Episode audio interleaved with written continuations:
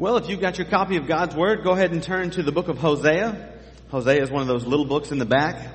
We call Hosea the first of the minor prophets. It's at the end of the major prophets, if that helps you find it. So go to Isaiah, Ezekiel, Daniel, uh, and those guys, and Hosea will be right on the heels of those books. So as you're turning there, let's go to Lord in prayer.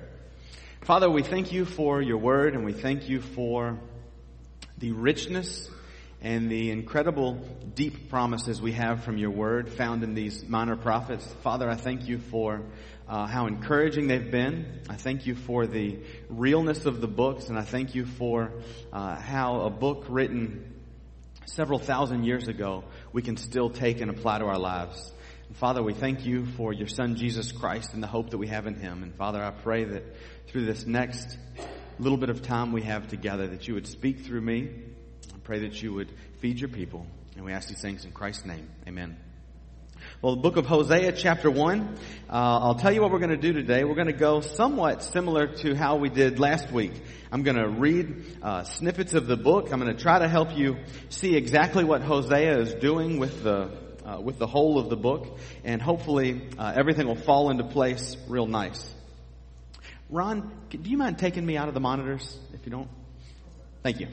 Um, I'm hearing more of myself than I like to. I feel bad for you guys having to hear me the whole time, but when I hear me, then, it, then it's bad on both of us. Anyways, you've got um, the whole story of Scripture which we're following, and hopefully you're able to keep up. We started in Genesis, we're working our way all the way to Revelation, and we're in the books now that uh, we call them on Wednesday nights. Not, we're not in the wrinkly pages in your Bible. We're in the pages where most of us we get to those books and we think, "Oh, let's get through them quick and get back to the good stuff." But hopefully you found through the book of Joel and Amos that there are really, really good things in these minor prophets. Uh, we're at a stage in Israel's history where Israel has been disobedient uh, to God, and now it's time for God to bring about all the judgments that He promised in the book of Leviticus chapter 26 and Deuteronomy 28. And so all of these uh, curses are coming to head that God promised if the people didn't follow Him. And so here we pick up in the book of Hosea we started out, before I get there, we started out uh, in Joel, and 90 years later, we had the book of Amos. Now, this book is about 10 years on the backside of Amos, and shortly after this book of Hosea, Israel is going to be defeated by the north. Assyria is going to come in, and they're going to absolutely clean house with Israel, and Israel will be no more in the land that Judah will be down south, but all the northern tribe of Israel is going to get carried off into captivity in Israel. And so this is coming very shortly after the book of Hosea. So you had Joel who started out telling the people repent or all of these bad things are going to happen. 90 years went by, no repentance. Amos preaches his his um, book and no repentance and now the book of hosea and calamity is getting ready to come into israel. And so but listen to on the brink of calamity what god has to say to his people.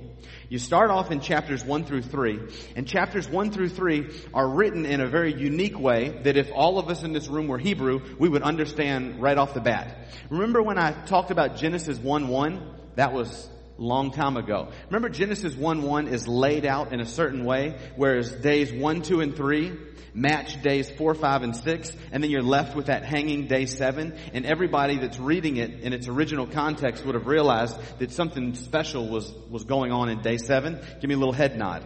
Well, this is written in a way that uh, poetry was sometimes written. And so in the first three chapters of Hosea, you have what they call A, B, and C. Then you have D, and then you have C, B, and A. You ever line out, line up, whenever, any English lit majors in here? Good. So if I get something wrong, nobody will know. You remember when you would write some sort of poetry, you would go A, B, A, B, A, B, and then C, C. You know how you would format all this poetry? Give me a little head nod. You're looking at me crazy. Good. Alright. And so this is the same way, except for he's gonna go A, B, C, D, and that's where the exclamation point is, and then C, B, A. And the whole thing is, is structured in a pretty neat way. But we're going to focus on D, on what the, what the emphasis is. And so in the first three chapters, you have Hosea, who's a prophet, and Hosea is told by God, I want you to go get a wife. I want you to go get Gomer. And so, because you've watched the Andy Griffith show, this is a little bit funnier than normal. But anyways, Hosea goes and gets a wife, and her name is Gomer. And God says that I want you to get a wife who's a harlot, who's a prostitute, and I want you to marry her. And so he goes and he takes that woman as his wife and he brings her into his house and she bears him three children. And so they have the, the makings of a good family and she has three children. And then at the end of having three children, she runs away and she goes back to her life of harlotry. And she goes away and then what God tells Hosea to do is to go and get her back out of that life of harlotry and make her your wife again. But don't punish her. Don't give her any of those reprimands, but you bring her back and you make her just like your wife who hadn't done anything wrong. And you think, wow, that's a task. Now you think, praise the Lord, I'm living today and I wasn't Hosea. I would much rather pastor this church than be Hosea. Amen? Much easier, much easier life. So that's kind of the story of the first three chapters, but what happens is that Hosea and Gomer, their story is going to mirror the story of Israel and Israel's God, Yahweh. Remember back in the book of Deuteronomy or in the book of Judges that God accused the people of whoring themselves out to other gods? And he uses this strong sexual language. He says that you've left me for other gods. And he uses this sexually charged imagery that shows what a what a man or a woman who leaves their spouse and goes after other spouses is doing and he God says to the people that's the exact same thing that you're doing to me and they are in this stage of idolatry now and so what is the what is the exclamation point what's the thing that Israel is doing wrong and it's in Hosea chapter 2 verse 5 it says for their mother played the harlot Chapter 2 verse 5. For their mother has played the harlot. She who conceived them has acted shamefully. For she said, I will go after my lovers who give me my bread and my water, my wool and my flax, my oil and my drink. Therefore behold, I will hedge up her way with thorns and I will build a wall against her so that she cannot find her paths. She will pursue her lovers, but she will not overtake them. And she will seek them, but she will not find them. Then she will say, I will go back to my first husband, for it was better for me then than now. And this is the indictment. For she does not know that it was I. And this is God speaking about Israel and Gomer. For she does not know that it was I who gave her the grain, the new wine and the oil, and lavished on her silver and gold, which they used for Baal. And so you have all of that whole story of Gomer and Hosea. And the, the gist of the story here by God is he wants you to know that the indictment against Israel is that Israel has forgotten and Israel didn't even realize that all of the good things that were happening to them were from the hand of God, not all of those other things. And so you see the tragedy here that Israel is inheriting blessings but they're using those blessings to worship false gods and other gods, which are actually no gods at all. And so that's the problem. And now God says in chapter 2 verse 15, Let's go up to verse 14. This is when he's talking about restoring Israel and restoring Gomer. He says, Therefore, behold, I will allure her, bring her into the wilderness, and speak kindly to her. Then I will give her her vineyards from there, and the valley of Achor as a door of hope. And she will sing there as in the days of her youth, as in the day when she came up from the land of Egypt. And so now I don't expect you to remember, but I'm going to see if you do. Anybody remember where the Valley of Achor happens? Nobody? If you did, you would think, hmm, how in the world is the Valley of Achor a door of hope for Israel and for Gomer? Well, if you were back in Joshua, I'm going to flip there. You don't have to. Remember, Joshua takes over things from Moses, and Joshua's job is to go into the promised land, and he's going to conquer the whole promised land and take it over and the Israelites are going to move into the promised land. But the only thing that Joshua has to do is be strong and courageous and keep the law of the Lord. Remember, when he doesn't keep the law of the Lord, things are going to go badly for them. And so this is what happens in the valley of Achor. They go into Ai. They conquer Jericho. Then they go into Ai and they get absolutely slaughtered. And Joshua looks around and he goes, God, what in the world? What's going on here? We're just trying to do what you've commanded us to do and we've just gotten slaughtered if this is how it's going to be, don't even let us go out. And then you find out that there's a man named Achan who stole some things out of Jericho. Everything that the Israelites got from Jericho was supposed to be dedicated to the Lord, except for Achan kept a couple gold bars, he kept some silver, and he kept a Babylonian robe. And so, this is what happens in the valley of Achor.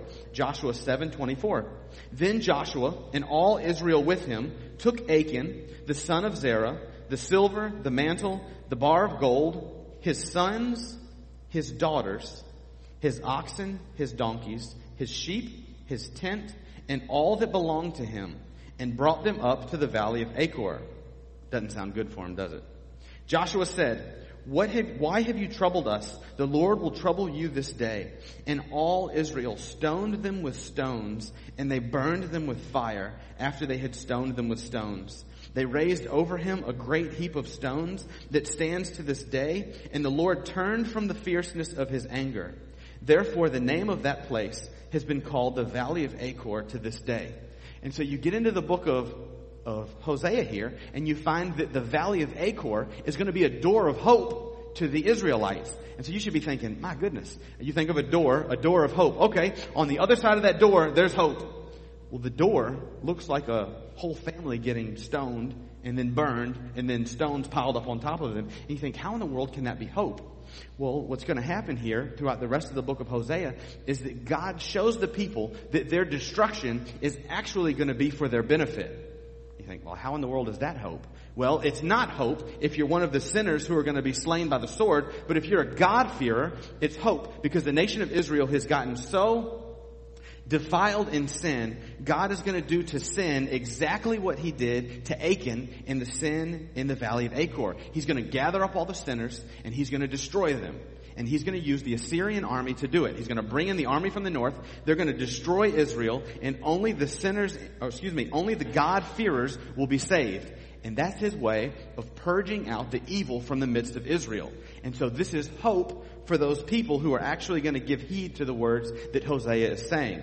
And so you've got the valley of Achor as a door of hope. Just look at the comparison here between the valley of Achor and what's going to happen with Israel being defeated by Assyria.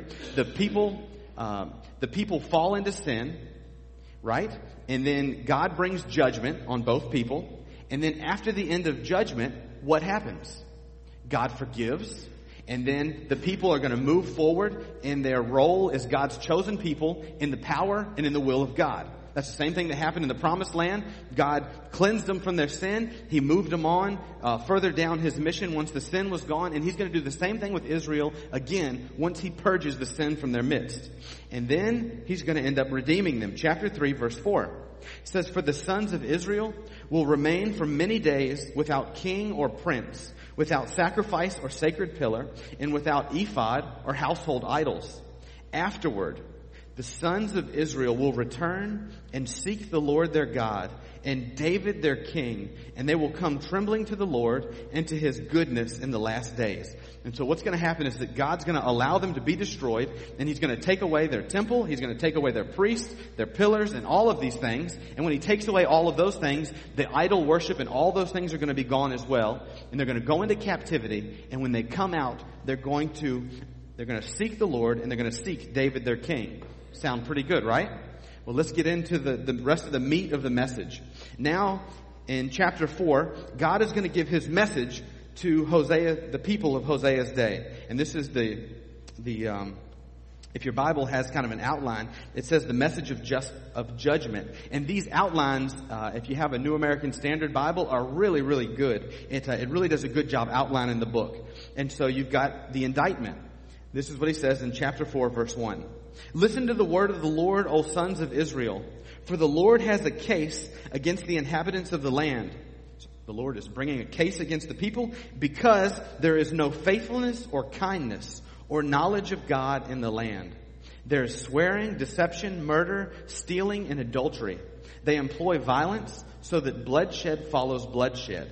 So God is bringing about all these indictments against the people, and the problem is there's no knowledge of God in the land. Then he goes on in verse 6. He says, My people are destroyed for lack of knowledge. Because you have rejected knowledge, I also will reject you from being my priest. Since you have forgotten the law of your God, I also will forget your children. He goes on in verse 9. He says, And it will be like people, like priests. So I will punish them for their ways and repay them for their deeds. They will eat but not have enough. They will play the harlot, but not increase, because they have stopped giving heed to the Lord. And so these are the things that God has against His people. Lack of knowledge about God, lack of knowledge of God Himself. They haven't been teaching their people, excuse me, they haven't been teaching their children about God. And so God says, okay, but since you've rejected me and my knowledge, I'm going to reject your children as well. Then he goes on to tell them, but you're going to be punished and I'm going to repay you, and you're going to eat, but you won't have enough. Because, in the, in the end of verse 10, they will play the harlot, but not increase, because they have stopped giving heed to the Lord. Now, how's this sit for us? Just think about it just for a second. If God was to come to us, or, or you specifically, me specifically, what would he say about your knowledge of the Lord? What would he say? Do you feel like you have a pretty good knowledge of the Lord when studies are offered? Are you are you geared up and ready to take them and learn more and increase your knowledge about the Lord? Or are you someone who just kind of does the church thing and that's really all I need? How are you doing in passing this knowledge of the Lord onto your children? Or is God going to forget your children because they don't even know Him? These are very, very, very valid questions that he has of Israel. And so then he gives the verdict in chapter 5, verse 13. And so because of all this, because they forgot the Lord, because they failed to learn about the Lord, and remember, this is more than just Oh, they forgot the Lord. God gave very specific instructions in Deuteronomy to keep the people from forgetting about the Lord, to keep the people from going astray. Remember, every time a new king came into office, what was he to do? He was to write out the book of Deuteronomy. He was to keep it in front of him so that he wouldn't stray from it. But they just stopped doing these things. Now in chapter 5, verse 13, when Ephraim saw his sickness, Ephraim is another name for Israel. Ephraim is a tribe of Israel, one of the 12 tribes of Israel, and it's the biggest tribe in Israel. You've got Judah down south, Israel in the north. Ephraim is the biggest tribe in Israel, so sometimes he refers to the northern tribe as Ephraim. So Ephraim saw his sickness and Judah his wound. Then Ephraim went to Assyria and sent to King Jareb, but he is unable to heal you or to cure the you of your wound. Now, remember this. Where should the people have sought for healing? Where should the people have sought for any of their needs? Not Assyria, not Egypt, but they should be seeking the Lord. And so instead of seeking the Lord, they're reaching out to Assyria and to these other kings. Then he says in verse 14, For I will be like a lion to Ephraim, and like a young lion to the house of Judah. I, even I, will tear to pieces and go away. I will carry away and there will be none to deliver. I will go away and return to my place until they acknowledge their guilt and seek my face. In their affliction, they will earnestly seek me. Then Israel issues out a plea to God in chapter 6 verse 1. And so he's to come like a lion. He's to strike them. Remember the things that have been said in Joel and Amos? It's going to be like fleeing from a lion only to find a bear. It's going to be like fleeing and getting into your house, resting your hand against the wall and getting bit by a snake. So all of these bad things are getting ready to come on Israel. And listen to the way that Israel responds. Chapter 6 verse 1. Come, let us return to the Lord, for he has torn us, but he will heal us. He has wounded us, but he will bandage us. He will revive us after two days. He will raise us up on the third day that we may live before him. So let us know, let us press on to know the Lord. His going forth is as certain as the dawn, and he will come to us like the rain, like the spring rain watering the earth. And so this sounds good, doesn't it? This is a good response from Israel. Do you think that the Lord is going to be pleased with this response? Anybody give me a head nod? Yes? No? Yes? No? Remember, this is the same people who said, Lord, everything you've said we will do. This is the people who always say the right thing. But their heart is always doing wickedness and their heart is always straying from God. And so listen to what the Lord says verse 4, chapter 6, verse 4. What shall I do with you, O Ephraim? What shall I do with you, O Judah? For your loyalty is like a morning cloud and the dew which goes away early. Ooh, how's that? How's that? Mom, I'll do what you say this time. And you go, no, no. Your loyalty. Your loyalty is to video games, not me. Your loyalty is to your friends, not me. Your loyalty is to your car and all of those other things. And, and you can, you can envision your conversation with your parents, with, uh, with your kids here and just go, you know, uh, I like what you're saying, but no. That's, I know, let's just be honest. I know that's not where you are. And he says, therefore, verse 5, I have hewn them in pieces by the prophets. I have slain them by the words of my mouth. And the judgments on you are like the light that goes forth. Then he says this, and this is incredibly powerful, verse 6. For I delight in loyalty rather than sacrifice, and in the knowledge of God rather than burnt offerings. And so God says here, time out. What you're saying is good, but what you feel, no good. He says, I'd rather you be loyal to me than give me sacrifices. He says, I'd rather than you have knowledge of me than bring burnt offerings. Now listen to this very, very, very carefully. What is the easy, there's four things that are listed here. Loyalty rather than sacrifice and knowledge rather than burnt offerings. Listen, it is easy to go into your backyard and to grab a lamb and to bring it to the temple and kill it to the Lord and say all the right things if you live in this day. And so it's easy to give God sacrifices, right? You just go grab something out of the herd, walk it to the temple, give it to the Lord. You look like a rock star and everything seems great. But he says, no, I'd rather, t- I'd rather you be loyal to me than give me sacrifices. And he says, so all during the week, when you have chances to stand up for me and take a stand for me, I'd rather you be loyal all during the week than just on Sunday bring me a sacrifice. I would rather me, God, be in the midst of all of your activity during the week than you show up coming to church.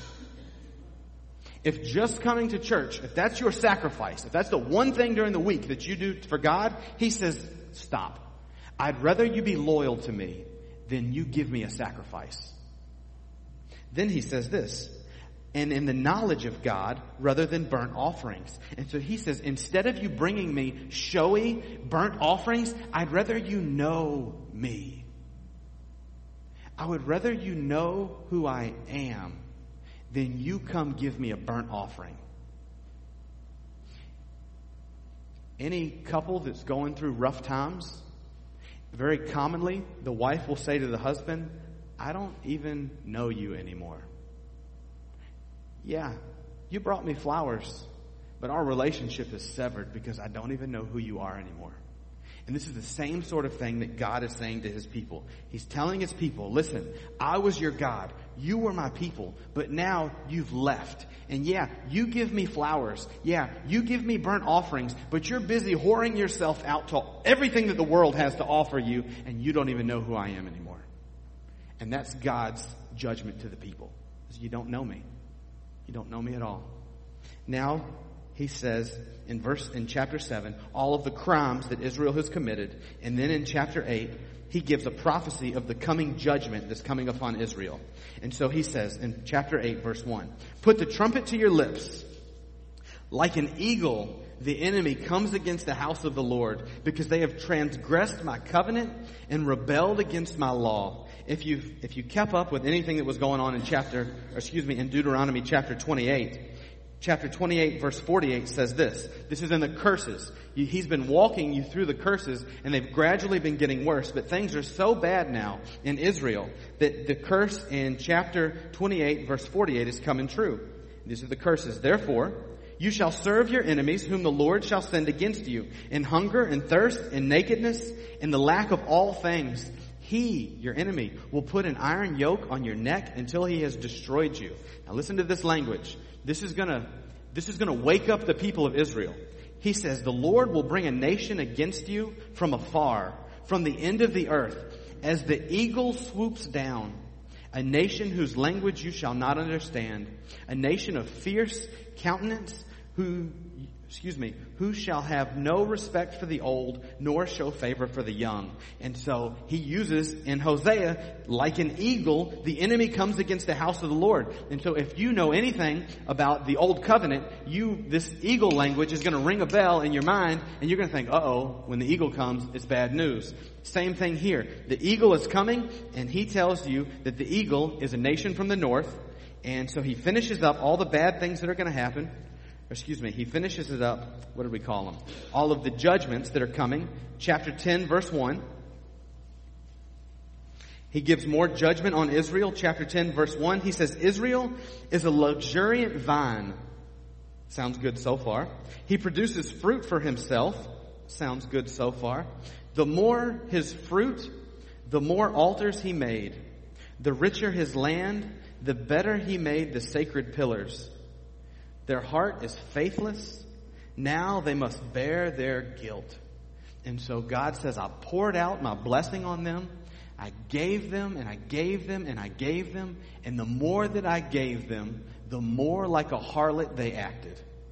And they, they didn't use what I gave them to give back to me, but they used what I gave them to benefit all of these foreign gods and to bring contempt to me. And then he tells them in verse 12, chapter 10, verse 12, Sow, you know, the idea of reaping and sowing. Sow with a view to righteousness. Reap in accord with kindness. Break up your fallow ground, for it is time to seek the Lord until he comes to rain righteousness on you. You have plowed wickedness. You have reaped injustice. You have eaten the fruit of lies because you have trusted in your way, in your numerous warriors. Therefore a tumult will arise among your people, and all your fortresses will be destroyed. As Shalman, this is a person they would have been familiar with, destroyed Beth on the day of battle, when mothers were dashed into pieces with their children. Thus it will be done to you at Bethel because of your great wickedness. At dawn, the king of Israel will be completely cut off. And they're gonna get cut off. Listen to this. Because you have trusted in your way Remember, when Israel was going to come under attack, when Israel was going to fight against all the other nations, they were to do it God's way. Remember, what he told Joshua was absolutely crazy. You follow me and you keep my law. That's what you do. That's how you win the battle. You follow me, you follow the ways of the Lord, and you keep my law. That's how you're going to defeat your enemies. And now they're at a time where their enemies are on the brink of, of coming to them, and they're doing it their own way. God says, if you want to defeat sin in your life, if you want to walk holy, you do it my way.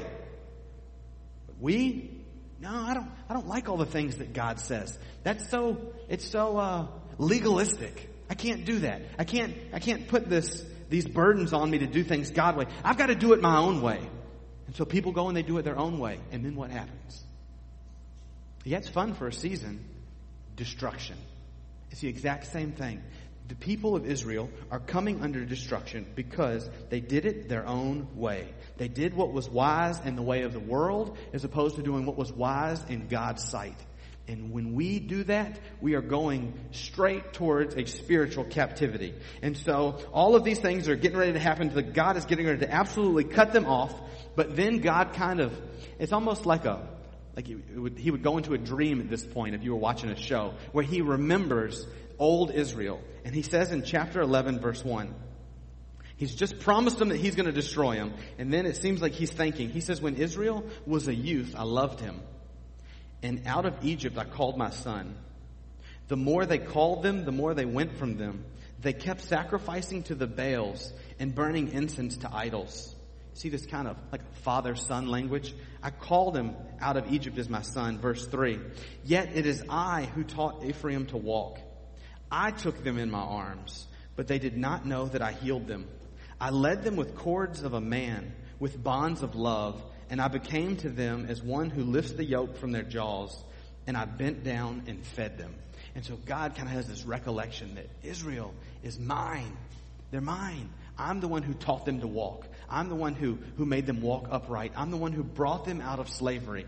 I'm the one who bent down and fed them. And so he relents from a little bit of the things that he's going to do to them. But then he says in verse 5, they will not return to the land of Egypt. They're not going to go back into that sort of slavery, but Assyria will be their king because they refused to return to me. And so that's the promise of, um, what are we calling it? The promise of God's love. And then he says he's going to chastise them. Now listen in chapter 13 verse 4. So now he's going to chastise them. He's going to give them a good talking to he says in chapter 13 verse 4, and we're, we're tying this all together, so just hang with me. Yet I have been the Lord your God since the land of Egypt. Since the, and you were not to know any God except me. For there is no Savior besides me. I cared for you in the wilderness and in the land of drought as they had their pasture and they became satisfied. And being satisfied, their heart became proud. Therefore they forgot me. So I will be like a lion to them. Like a leopard, I will lie down and wait by the wayside. I will encounter them like a bear robbed of her cubs. I will tear open their chest. There I will also devour them like a lioness, as a wild beast would tear them. It is your destruction, O Israel, that you are against me, against your help. Then he says this, and this is comical. Where then, excuse me, verse 10. Where now is your king? That he may save you in all your cities, and your judges of whom you requested, give me a king and princes. I gave you a king in my anger and took him away in my wrath. And so God sends out a message to them. He says, listen, where are all of the things that you asked for that I told you were bad for you? You asked for these things. I said, that's not what you want. That's not what's best for you. And you wanted them anyways. And so he says, where's your king now? Where are all your princes now? Where are all of these things that you requested? I took them away. And then he says in chapter 14, God, so what's happened here is that he's, he's told the people of their sinfulness, and they're like a harlot who's left him. And then he's kind of walked through this book and he's told you the indictment. He's given you the judgment against them. But not only does he give you the judgment that's going to happen to Israel, not only are they going to be cut off and they're going to go and Assyria is going to be their king, but he promises in chapter 14 that one day he's going to restore the people. One day, those people who are godly and who hold fast to the Lord, He's going to restore them. And listen to this in chapter 14 verse 1. He says, Return, O Israel, to the Lord your God, for you have stumbled because of your iniquity. Take words with you and return to the Lord. Say to Him, Take away all iniquity and receive us graciously, that we may present the fruit of our lips. Listen to what the worship is supposed to be. Assyria will not save us. We will not ride on horses, nor will we say again, our God, to the work of our hands. For in you the orphan finds mercy. And so how does a person go about being restored by God? They come to God and they tell him that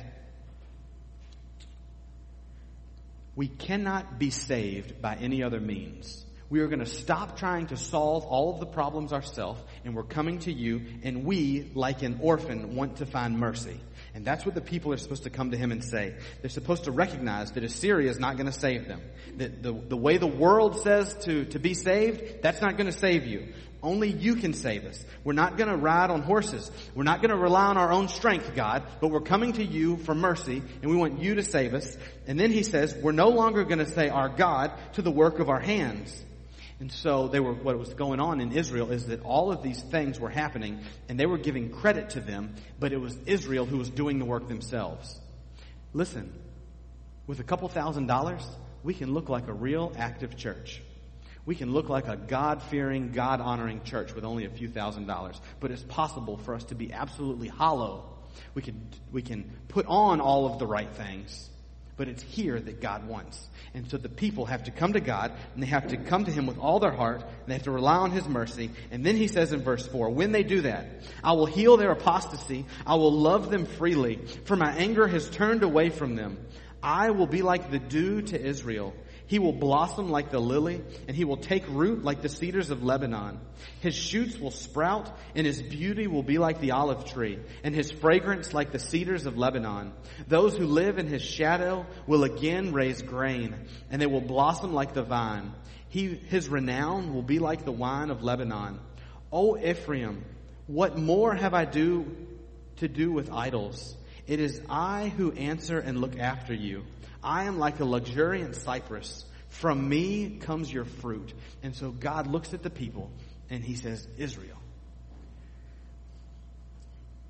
He would be like Hosea, and Israel would be like Gomer, the harlot who's gone away from him. And he pleads with Israel and he says, Israel, let's have nothing else to do with idols. It's me. I'm the luxurious cedar tree. I'm in where you get fruit. I'm in where you find joy and contentment and all these other things. Stop chasing after all those other things and realize that it's me, God, in all who you are supposed to find all of your joy and contentment and all of those other things. And so what's going on here is that God is pleading for the heart of the Israelites to look rightly to Him to find all of their needs met. And that's the story for us here today. Are you like Gomer at all? Do you leave God whenever something better seems to be across the way? Think of the things that we will leave the the safety and the security of God for. Think about the things in your life in the past that pulled you away. So often when people go through rough times, what's the first thing that they drop? The church. The thing that they need to cling to the most usually is the first thing that they leave in search of other things to fix the problems. Brothers and sisters, we have a husband in Christ I know this sounds a little weird, but even you men, we have a safe guardian in Christ. And whenever we leave him for any sort of sin, whenever we leave him for anything that's not God honoring, we are just like that harlot who leaves Hosea in search of other lovers. And so the reason that we sing this song, this invitation song, is it's singing, Oh heart of mine, come back home. And so the question on the table is, where is your heart? Who has your heart? Do you know God? Is God someone that you genuinely treasure and know? Listen, I know my wife. I know her better than any of you know her. And I know the things that get under her skin and I know the things that make her happy. And you should be the same way with God. God should not be distant to you, but He should be someone that you know intimately, just like you know your spouse. And listen, when you were living in sin, when you were chasing all sorts of idols before you were saved, God was still your husband and he went after you and he got you. And he paid a price for you. You see, when Hosea went after Gomer, it cost him 30 shekels and a bushel and a half of barley. That's a lot. If you're a farmer, that's a lot. You're picking barley by hand. You better believe a bushel and a half of barley is going to be a lot. But he went after her and he paid the price for her to get her back. And God paid a price for you to get you back from the pleasures of sin. Except for the cost that he paid was his own son. Because that's how much he loves you. And so you are like a wife to God who was running around in harlotry, but he went after you and he paid the price of his only son, Jesus Christ, to get you back. And that's the story of Hosea. And so let's go to Lord in prayer. Then we're going to close with our song of invitation. If uh, there's anything that you want to pray about at the altar, you're welcome to pray.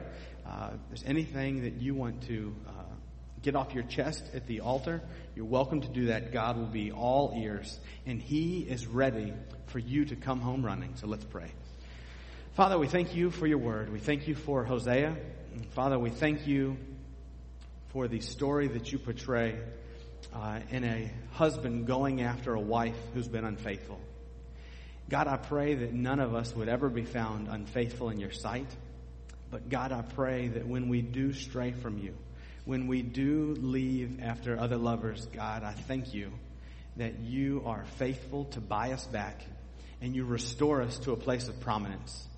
Father, I thank you for the forgiveness that's found in you, and I thank you for the faithfulness that you have towards all of your children. Father, help us not to forget where our blessings and our goodness comes from. And God, help us to be content in you all the days of our life. And we ask these things in Christ's name. Amen. If you'll stand for a hymn of invitation. I appreciate you guys here this Sunday. It's good to see you guys again. I hope you have a great week. Uh, don't forget if you're going to come to our men's event uh, Friday night at my house, uh, call me or email me. Let me know somehow that you're coming so we can get enough food. Um, and then don't forget to get in touch with Jesse if you're going to be a part of the ladies event as well. Brother Ed Thompson, would you close us in prayer?